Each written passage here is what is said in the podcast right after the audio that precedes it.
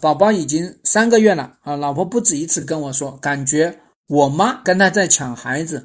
我跟他解释，我妈只是太爱这个宝贝，让他别瞎想，但是没有用啊！我该怎么办？首先呢，你要知道呢，你妈可能真的是跟他抢孩子，你首先要去要去让这个媳妇知道，哎，我妈可能是真的是在跟你抢孩子，因为她的这个行为呢，已经超过了她做奶奶的一个行为，他爱的太过头了。除了这个呢，他可能还更加独断专行，对吧？都是什么东西都他要来弄。按照他的方式来弄，按照他的想法来弄，所以你这个妈呢，反而不是妈，全是奶奶在搞。那第二个呢，其实你要高度的紧张，你这个老婆，她是不是有这个抑郁的倾向？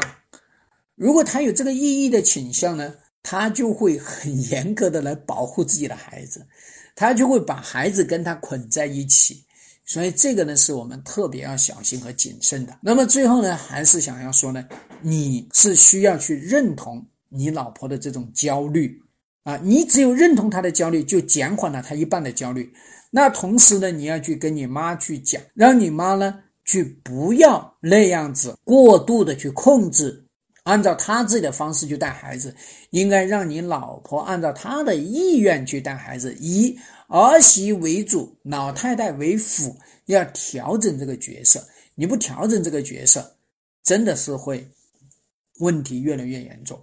说的难听一点，到时候真的是出现了悲剧，出现了你老婆直接抱着孩子跳了，那多么可怕！所以说呢，保护自己的老婆就是保护了自己的老妈，这个是原则性的操作。保护老婆才是。保护老妈，听从老婆，才是孝顺老妈。让老婆开心，才会让老妈开心。三条原则，请牢记。